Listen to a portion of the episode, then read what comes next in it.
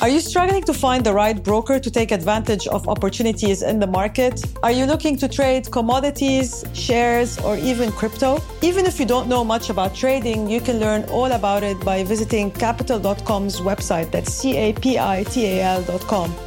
Capital.com is a global trading platform with over 500,000 users. Visit Capital.com and start your trading journey today.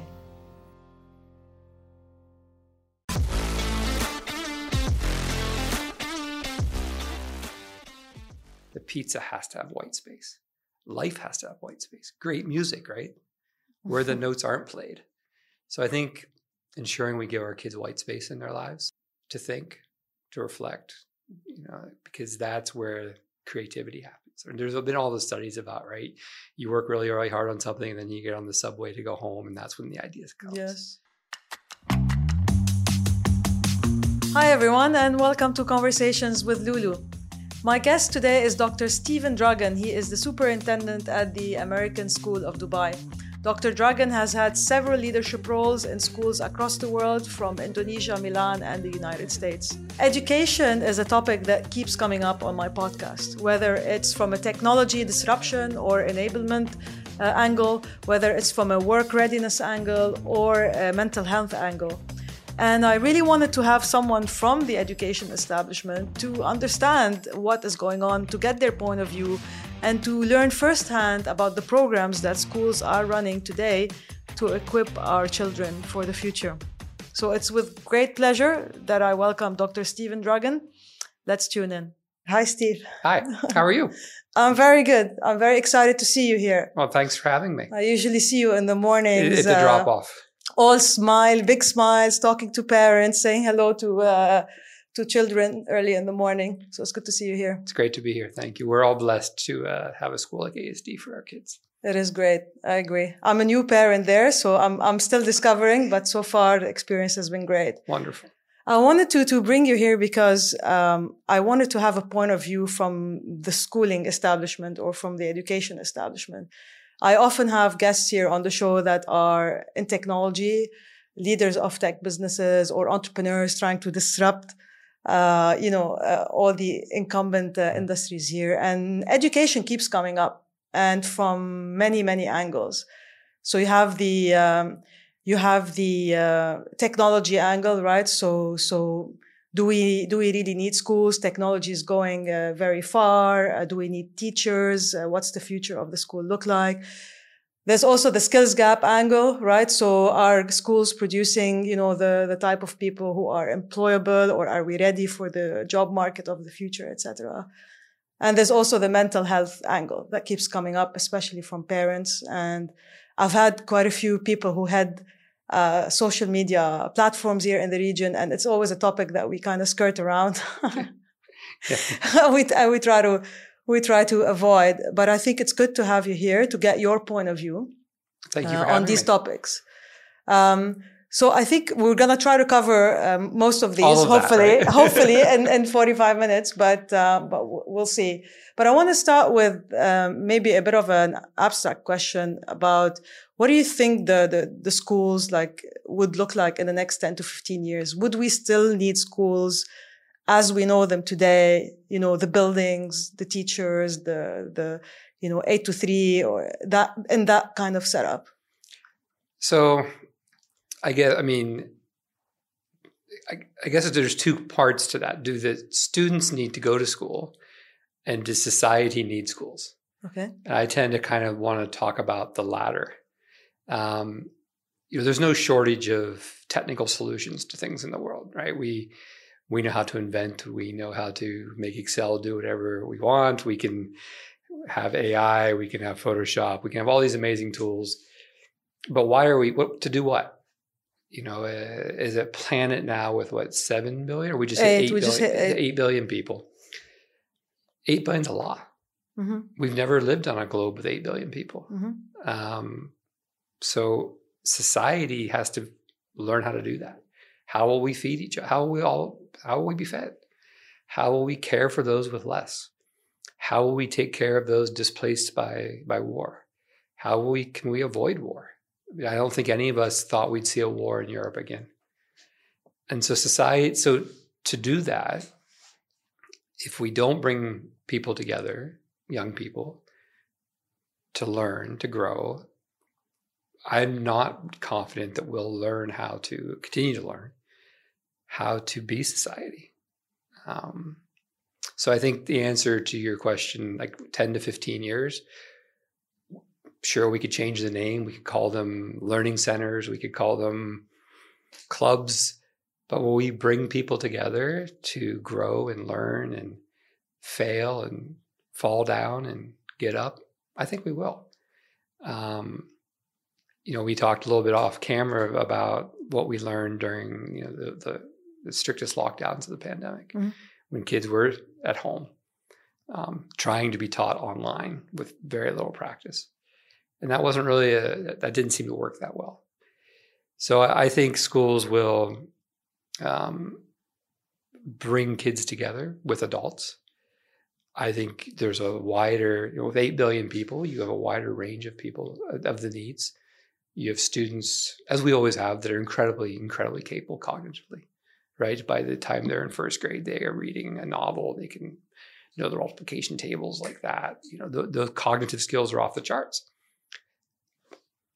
And so you have those kids in the rooms with kids who don't mainly have the cognitive hard skills like that, but have incredible creativity.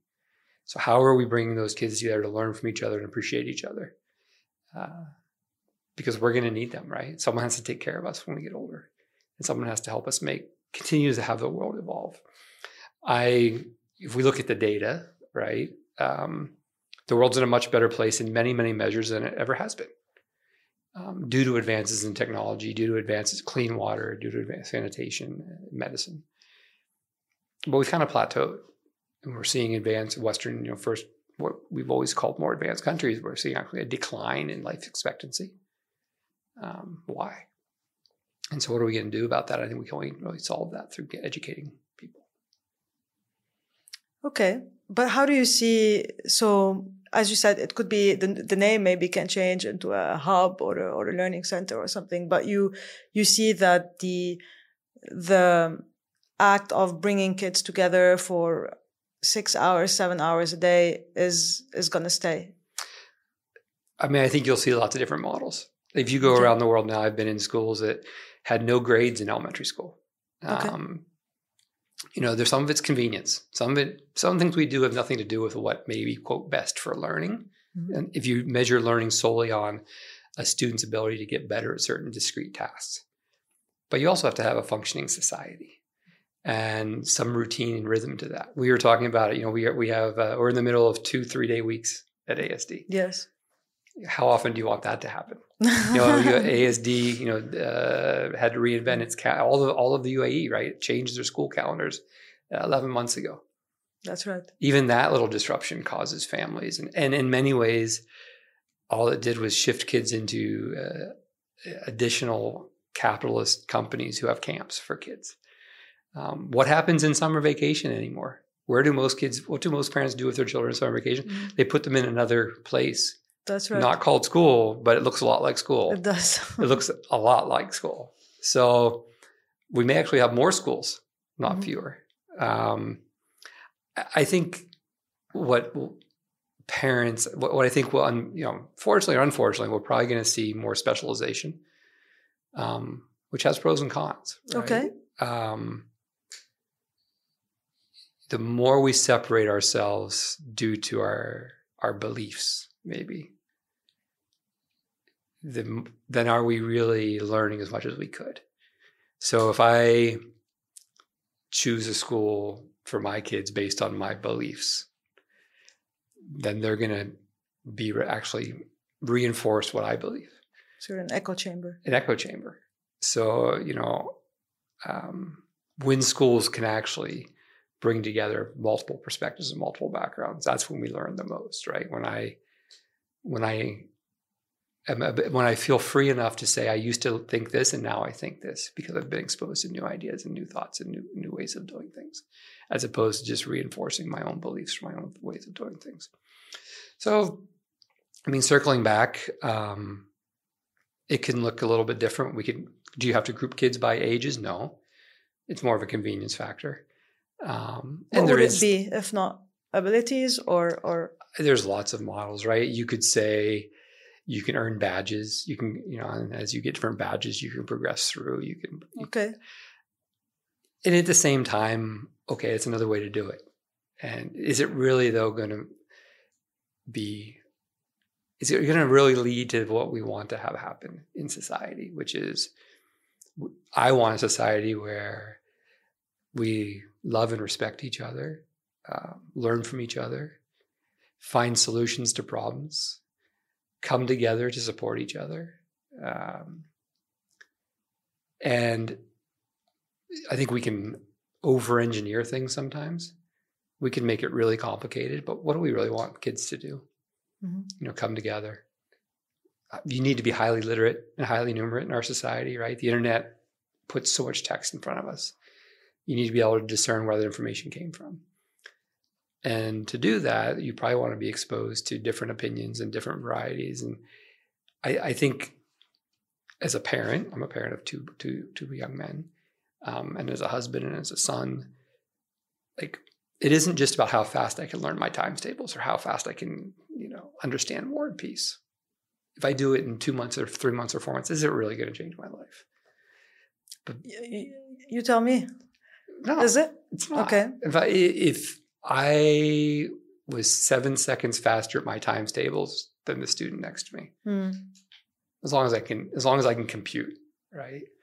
But what do I do with it? And can I think conceptually? And do I understand how to make connections? And can I make connections? I look at some of the books on your shelf here, right? These people are mostly written about because they made connections of things other people didn't make connections. And sometimes that's about slowing down, not just going fast.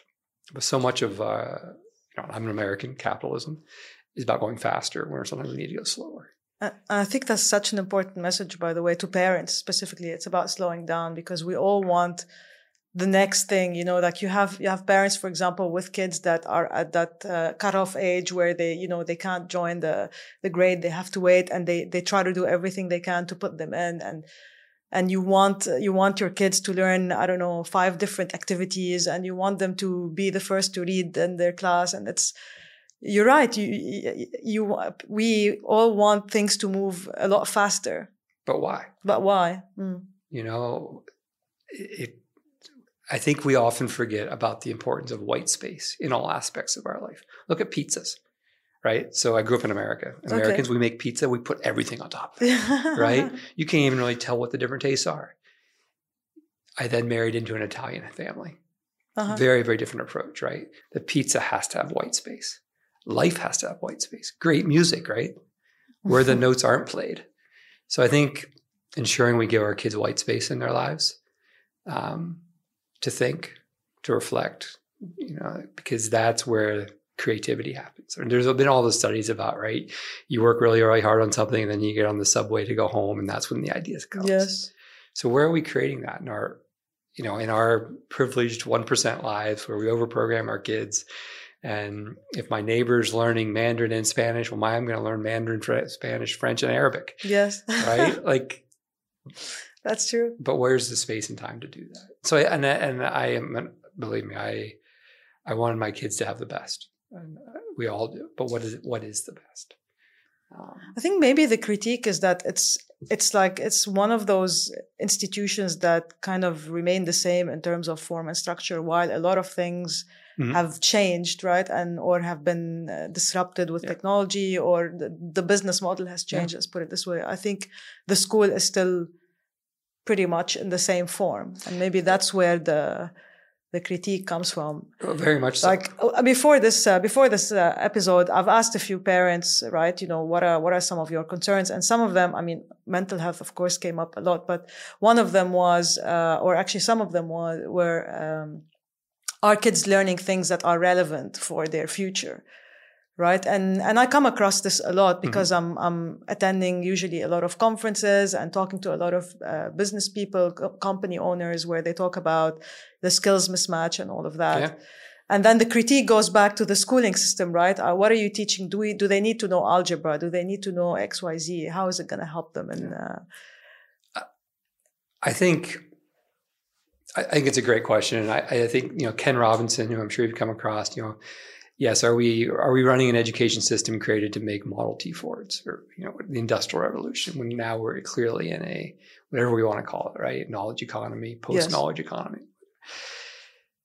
So I think we definitely teach some things in schools we shouldn't teach that aren't really value added. And at the same time, there are some things we're not doing enough of. Are we intentionally teaching listening?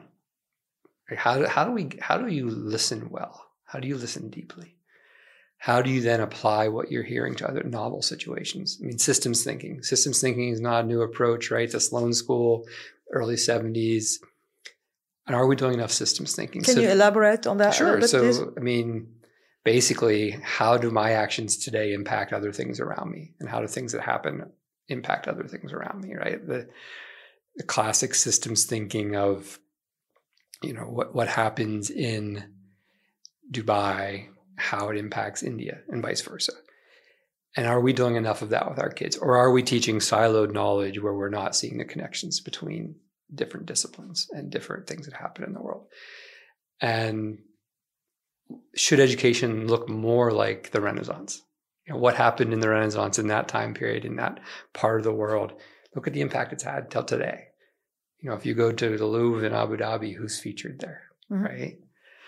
And that was an incredible time of energy and mentorship. So I think some of the things we're not doing well enough in education is mentorship. You look at some of the what happens in Germany around mentorship and apprenticeship. That we need to do more of. What is happening? I'm not familiar with that. So you have much more an apprenticeship model where you are learning from others in an area where you want to get more experience and deeper.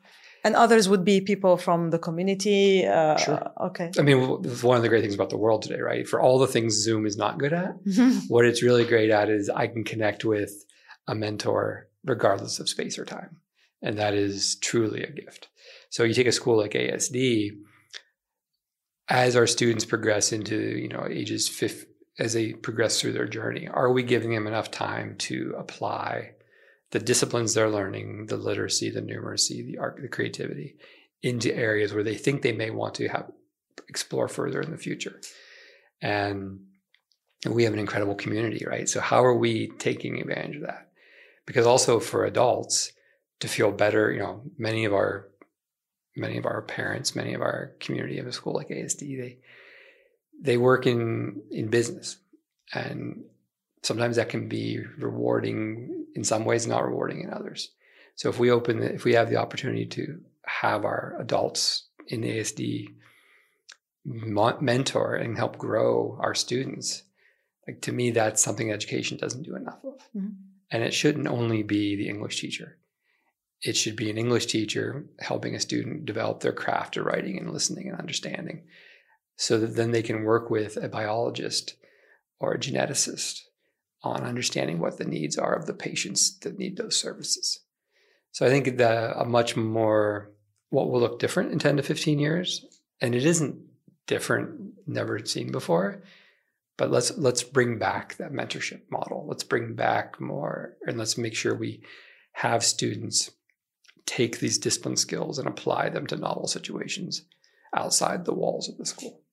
I think it's so important. I mean, one of the if you talk to entrepreneurs, they tell you, I'm successful because I had great mentors. It's so important. Not just entrepreneurs. Yeah. Teachers, all of us. All of us. That's right. Mentorship, being a mentor and mentoring and being mentored, I think, is invaluable. And it's what happens at, students that have the opportunity to go to schools that provide that and have access to that. They're very fortunate. So is this something that ASD is working on today? Is this, or you see this as something a bit more in the future? Both. So we have a beginning program in our upper school where students do have mentors and projects that they work on. I don't think it's not as robust as it will be going forward.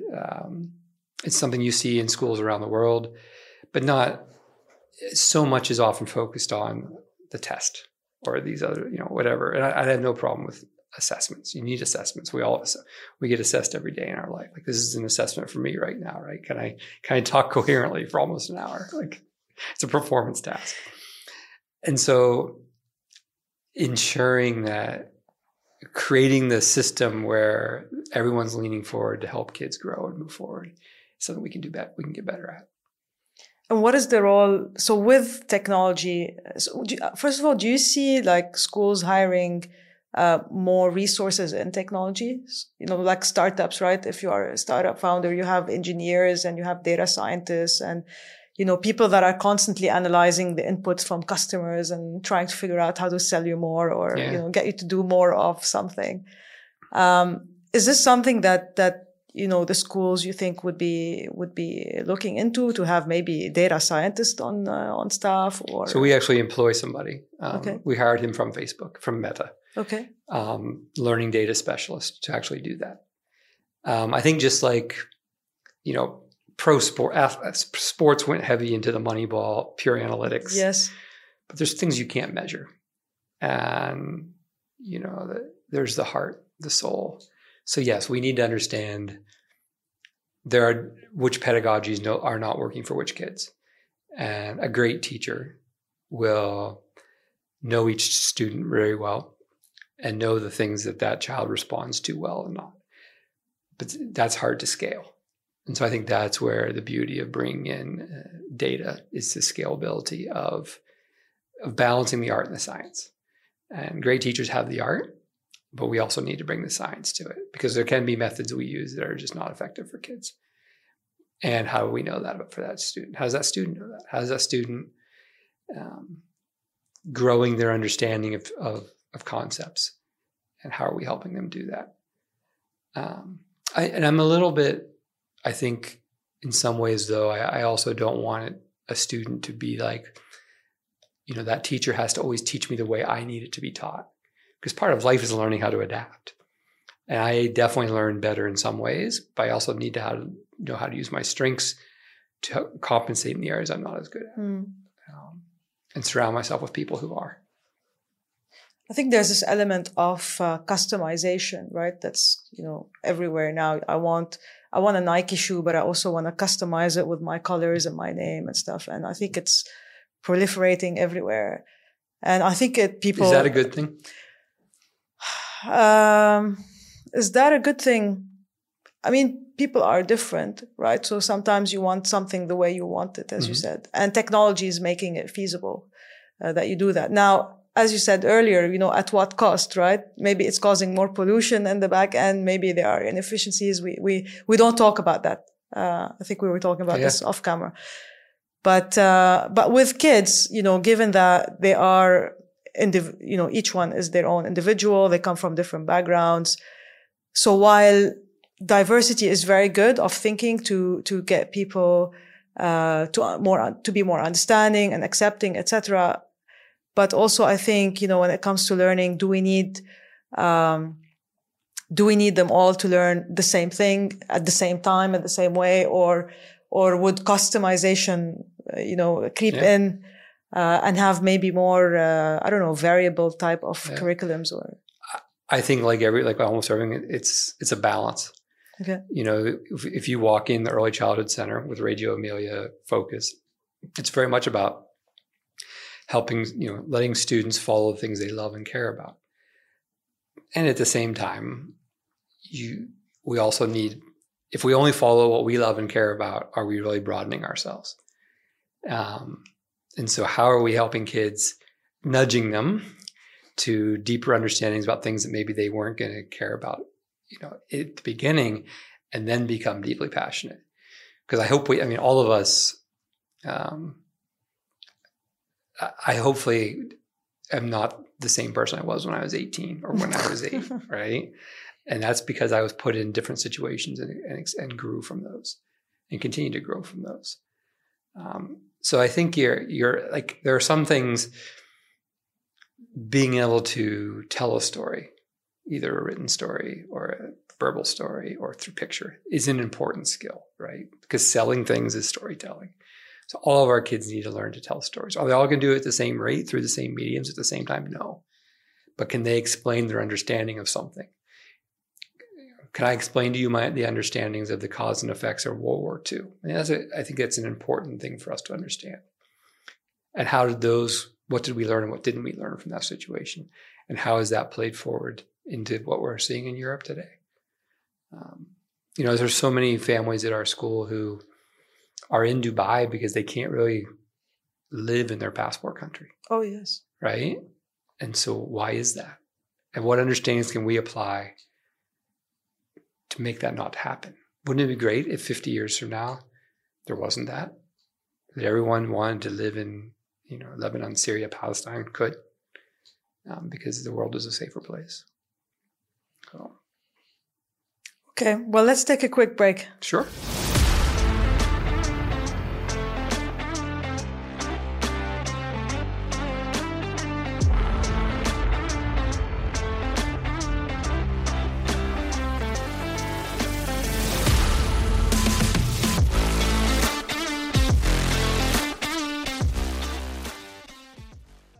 That's a great question. What worries you as an educator? You're a parent and an educator. Yeah. So what are some of your concerns? I'll come at it from a parent angle first.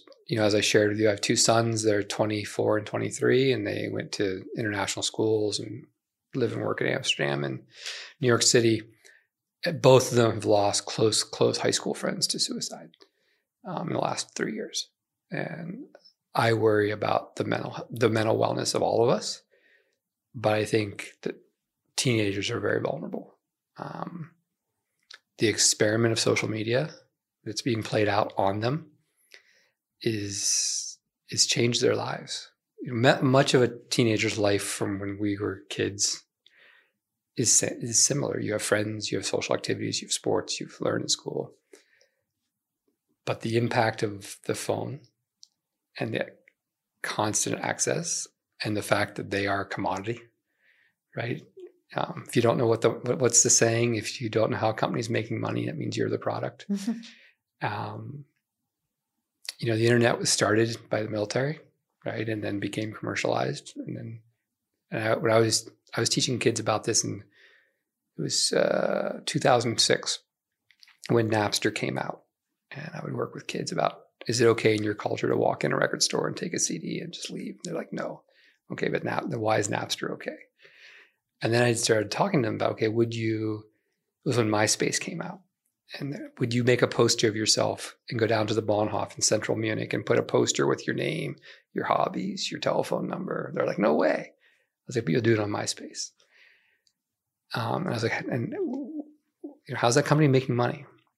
And so I think, sorry, I kind of went on a tangent there, but I worry about how our kids are just constantly being compared to each other and being marketed. And what does that mean to a kid that where is their white space? Going back to what we talked about earlier, where is a teenager's white space anymore? And what is that to a developing brain, right? We do everything we can to keep them to not smoke cigarettes, to not vape, to not consume alcohol, to not eat junk food. But we're all kind of just standing back and being like, yeah, here's your phone, here's your, and none of us, the terms and conditions are kind of a joke, right? I don't even know how old you're supposed to be on Instagram, but do we really care? Like, we never talked. That doesn't really ever get enforced. So I worry about mental health. I worry about how the lack of white space in their life is letting us all grow and be goofy and fall down and get up and not be constantly compared to each other, because I don't think that's healthy. It's not even healthy. Even adults can't deal with that. Yeah, the constant comparison to others, more successful, more money, more less fit, more whatever. There's always more, and there's always comparison.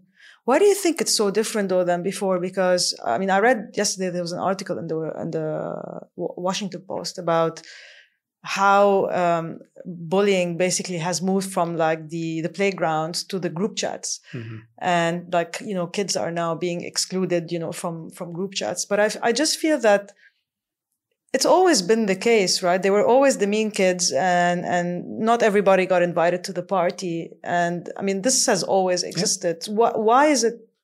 Why is it so bad now? Or what made it, what exacerbated it so much? I guess one of the things that we saw, so it used to be if you weren't invited out to a party on Friday night, you probably didn't know till Monday. Mm. Now you're sitting at home on Friday night. And you see the photo. And you see it. So it's, you're never given space not to think about it. I also wonder, and this is a wondering is, and it's really hard because as a parent, we're all very concerned about our children and about their mental health and their wellness. And sometimes the reaction is, let me parent them even more. Mm-hmm. Let me be in their business even more. Let me put a thing on their phone so I know where they are. Mm-hmm. You know, thank God my parents didn't know where I was all the time. And, you know, things we did on the weekends, nobody recorded them, right? And that was part of natural development. So, I think some of it's a reinforcing loop in a negative way. We're worried about our kids, so then we want to be more in their lives. And then asking them how they're feeling about not going to the party. Whereas my parents never asked me that. So I just wonder, we're bringing to our community, I want to give a shout out to Lisa Damour. I think I mentioned her to you earlier. So Lisa is a doctor, and mental health expert for teenagers. And she's going to be speaking to the ASD community on February 2nd. And I worked with Lisa, Dr. Damour, in Philadelphia on 4 different occasions. And she brings such wisdom to this topic. So I really, I am by far, I'm an amateur at best when it comes to mental health. Follow Lisa Damour. Her wisdom and her approach is really something that I've benefited from and that our communities will benefit from. And as an educator, so I asked you what concerns you. We spoke about as a parent, as an educator. I mean, you are responsible, right? I mean, where does the parent responsibility start, and where does it end, and where does the school's responsibility start and end? It's a blurred line, isn't it? Because I think I remind everyone at our school, right? Sometimes in jest, sometimes not, that our parents bring us their children and they pay us their money. So it's really a shared responsibility.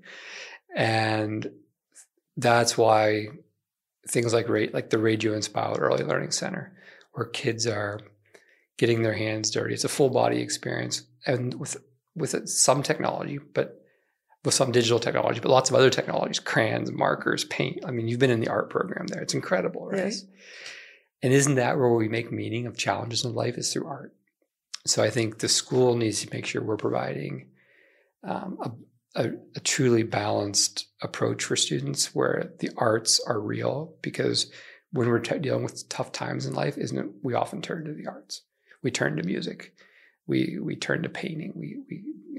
I've seen ceramics programs just have incredible impact on kids because it's tactile. My own son, when he was doing the higher level classes, he took woodworking on the side, made a guitar, and made a canoe, because it was the decompression time from higher level physics and higher level math. Okay. So I think it's the responsibility of the school to put the structures in place so that kids have time to relax almost while they're learning. Because when you're really learning something that you care about, it is relaxing. And fulfilling. And fulfilling. And so I have been having lunch with all the senior class. I've had lunch with, we have about 170 kids in the graduating class, and I've had lunch with about 160 of them so far. And they talk about what they really value at ASD is the variety of classes they can choose from and the quality of the teachers that teach them, who they say really care about them. And they don't feel that the teachers are trying to serve the AP program or the IB program. They're trying to serve the kids. And so by having lots of options for kids so that they can dig into things they care about, learn those things, and feel successful, so that I'm not defined by not being invited to a party on Friday night. I'm not defined by someone saying, leaving me out of a group chat. Mm. I have other places to go.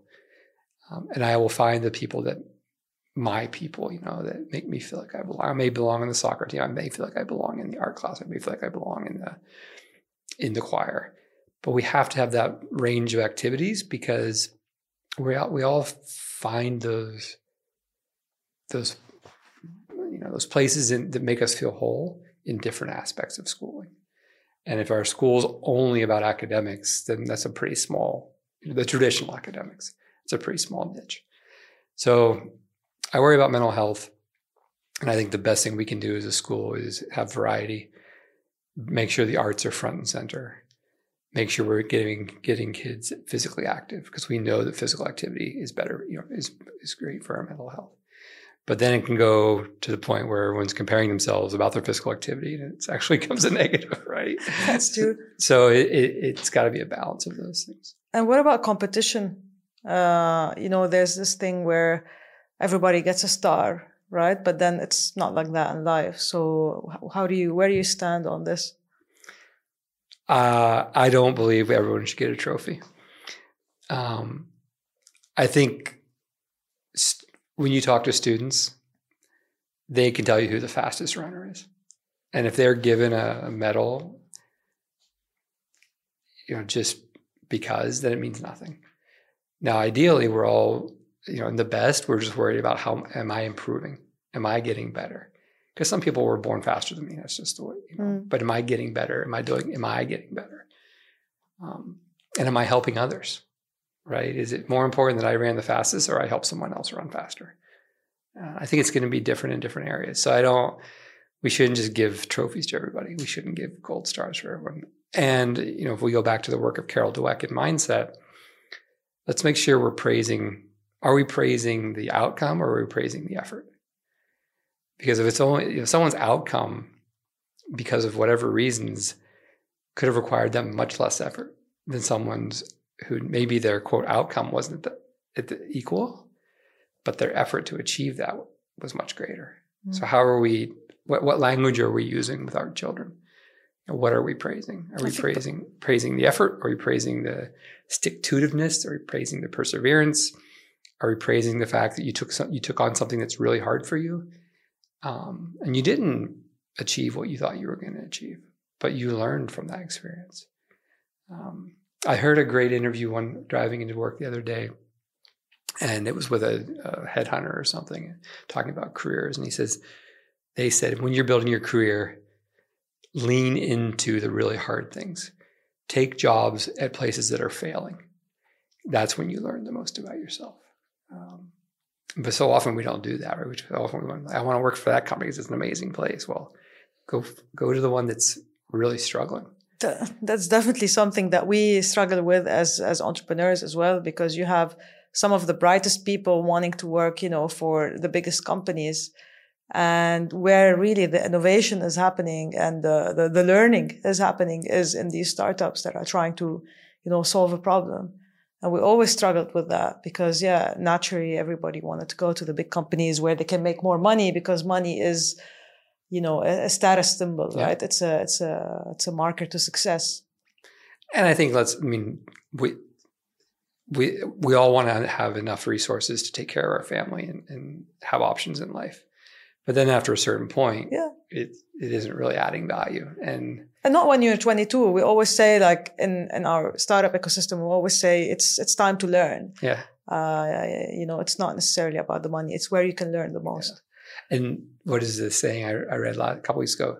Say yes to every opportunity when you're until the age of 40. And then you start saying no. Okay. And I think for an education, it's probably 50. Whereas you do want to say yes to everything and just build that experience set up.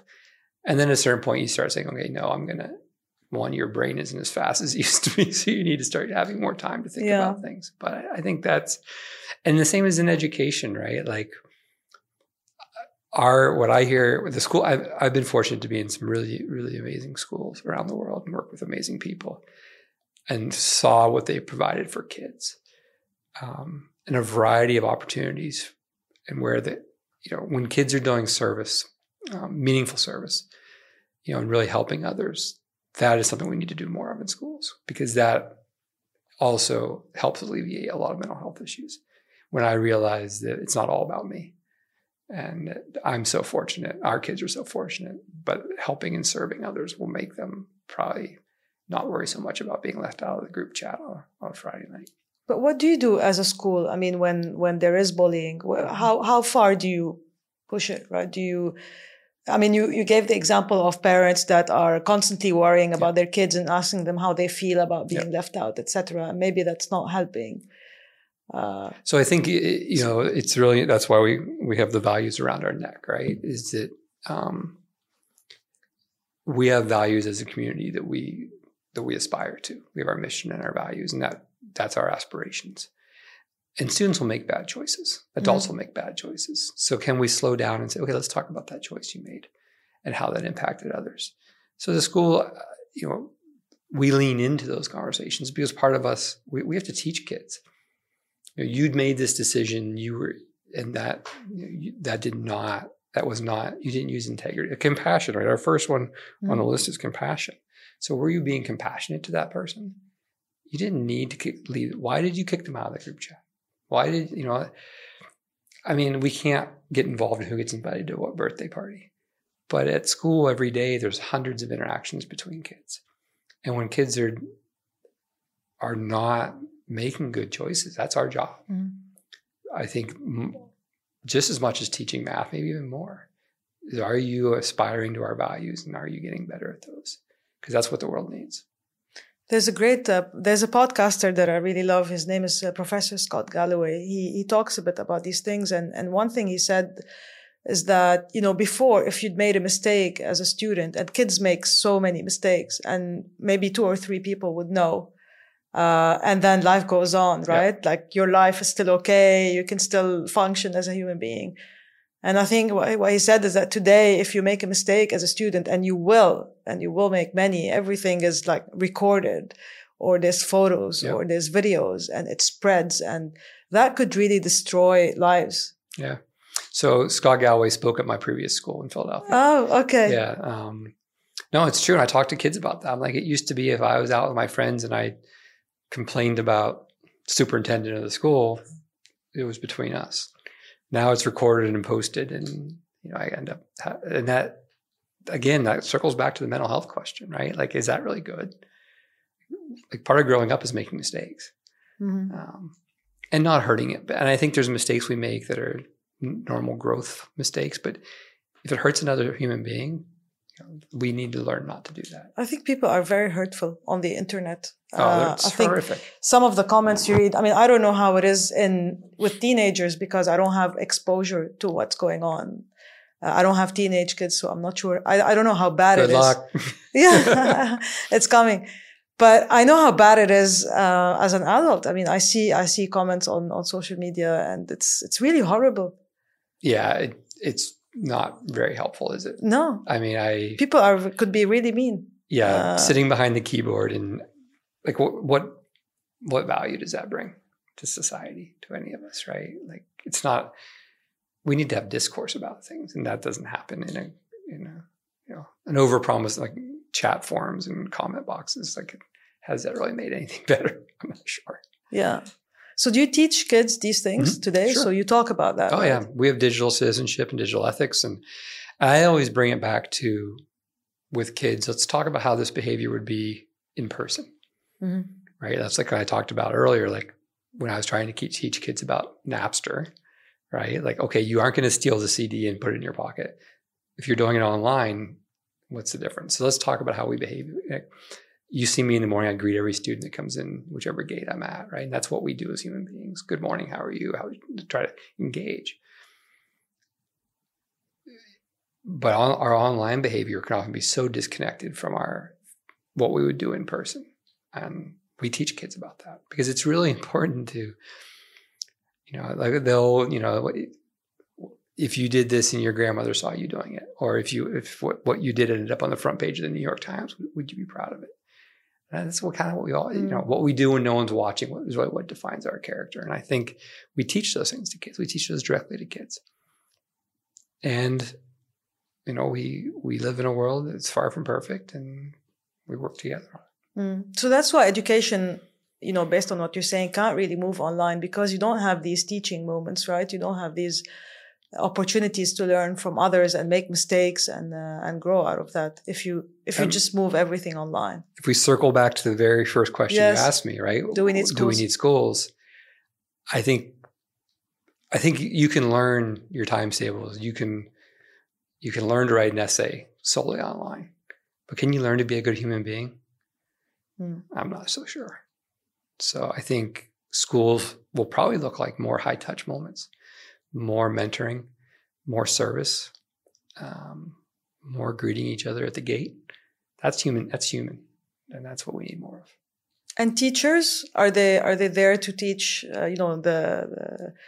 The times table, as you said, or is their role evolving more and more now? Well, we don't have our times tables around our lanyards. We have our values, right? So okay. I think we call it split screen teaching, where I'm teaching content and I'm also teaching dispositions. I'm teaching perseverance. I'm teaching resilience. I'm teaching you how to be a good human being. So I think schools have to do both. I'm teaching you how to be open-minded and critical at the same time, right? I'm willing to listen to you and listen to your ideas. And also I'm going to not be afraid to challenge you and your ideas. Because being open-minded doesn't mean I just take everything. I'm not going to agree with everything I hear. But I'm going to be able to understand and put forth a reasoned way to help someone else change their mind.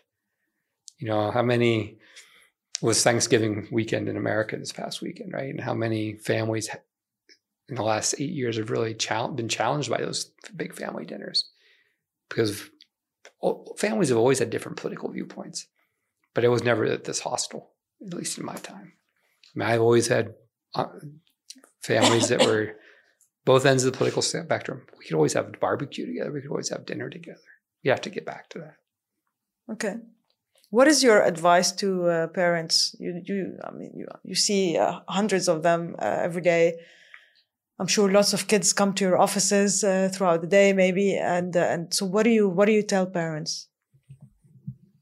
I tell them to, if possible, make sure your kids have other adults in their lives.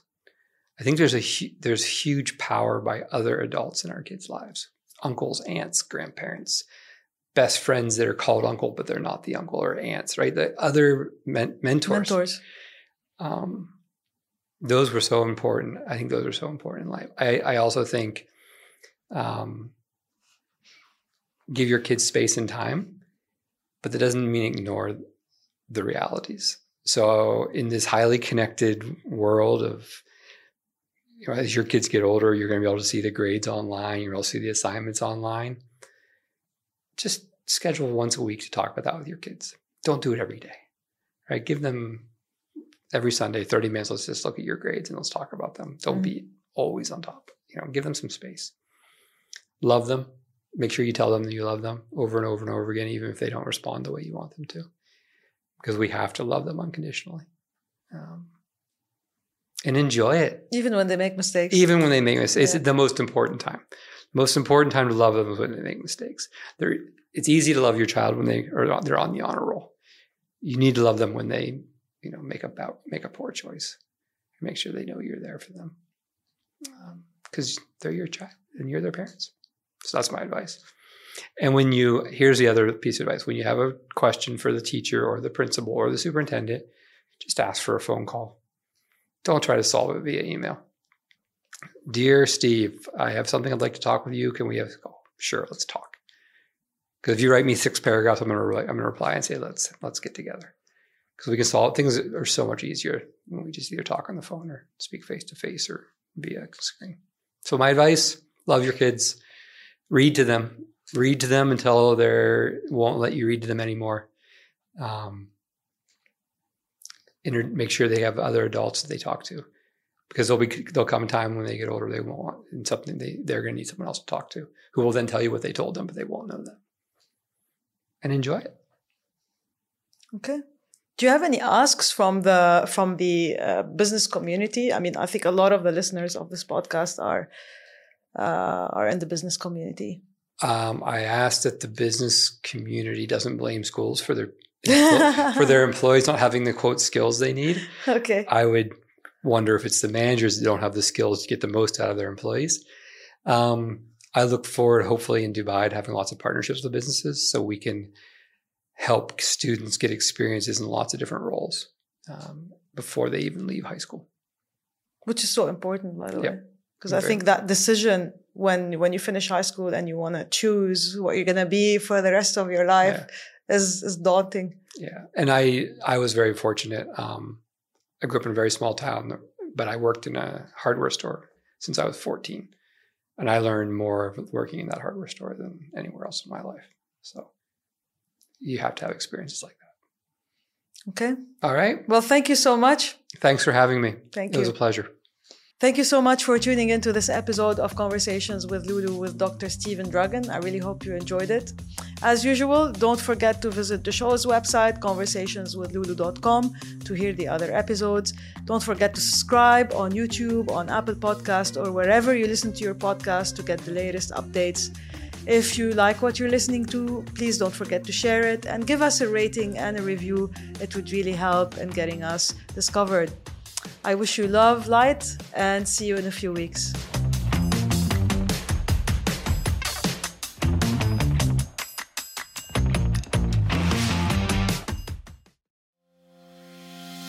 Are you struggling to find the right broker to take advantage of opportunities in the market? Are you looking to trade commodities, shares, or even crypto? Even if you don't know much about trading, you can learn all about it by visiting Capital.com's website. That's CAPITAL.com. Capital.com is a global trading platform with over 500,000 users. Visit Capital.com and start your trading journey today.